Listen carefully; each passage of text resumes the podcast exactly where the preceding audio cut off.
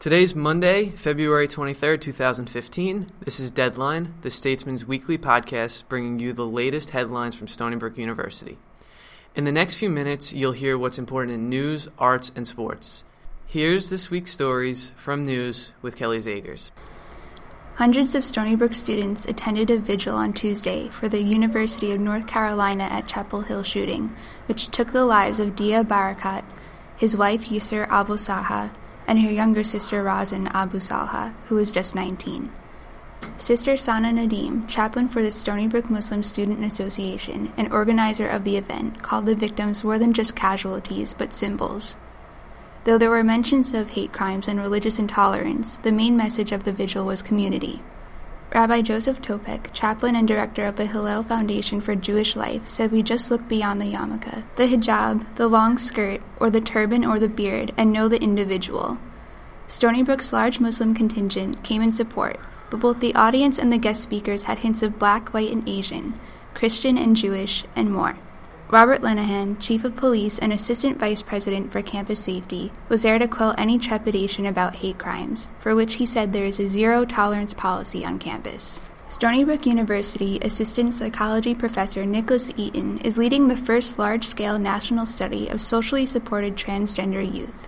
The Trans Youth Project was launched by Eaton and colleagues Kristen Olson and gender expert Aidan Key. At the crux of the study, there is the belief that trans children are feigning their sexual identity, a notion that the scientific community has long promoted. The study worked to test those presumptions in a scientific way. Eaton said that although the gender experiences of trans youth differs from those of most of the population in terms of how they feel, they don't differ in terms of their clarity or certainty. The children in the study, ages 5 to 12, live fully supported as their gender identity, one that is not the same as their natal sex. They are interviewed and asked to sort pictures of boys and girls with various words that relate to either gender. The results suggest that gender typical girls are quick to associate themselves with girls rather than boys. The same is true for gender typical boys. The same pattern is clear within transgender kids, their siblings, and their controls. Eaton and his colleagues hope to monitor these kids for the long haul, studying them as they evolve from adolescence to maturity. That's all for news. Now over to arts and entertainment with Giselle Barkley. There's a new big fish at Stony Brook Southampton campus, and it has nothing to do with marine science. Stony Brook will now offer students a three year Master of Fine Arts program in film at the Southampton campus. The program is led by independent film producer and co founder of Killer Films, Christine Vachon. So far, students in the program worked on the Oscar nominated film Still Alice. Vachon hopes to compete with film schools across the nation while still remaining affordable. Did you make it to the theaters this weekend? No? Well, here's what you missed. Fifty Shades of Grey, the erotic film based off the three book series by E.L. James, came in at number one for this weekend, bringing in about 23 million. Kingsman, The Secret Service, starring Colin Firth and newcomer Taron Egerton, ranked in at number two with around 17 million.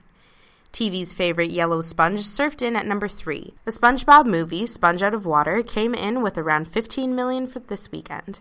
That's it for arts and entertainment. Over to sports with Joe Galotti. Men's basketball is getting hot at the right time as they defeated rival Albany on Tuesday and then defeated Binghamton Saturday night.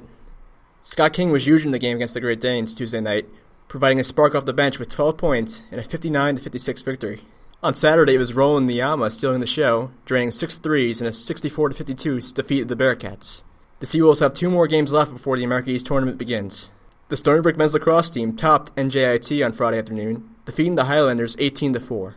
Junior Matt Schultz finished the day with four goals and two assists in the victory, and sophomore Alex Corporalongo added his second career hat trick. Junior Challen Rogers had two goals and two assists as the Seawolves improved to 2 1 on the season.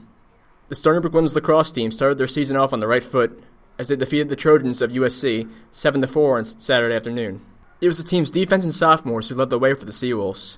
Courtney Murphy and Dorrien Van Dyke scored a pair of goals, and Murphy added an assist. The team will look to make their record 2 0 next weekend when they face off against Drexel Saturday afternoon at 3 p.m. And that's all for sports. There you have it. From all of us here at The Statesman, thank you for listening. Be sure to check out our latest issue on Stands Today. For Deadline, I'm Mike Daniello.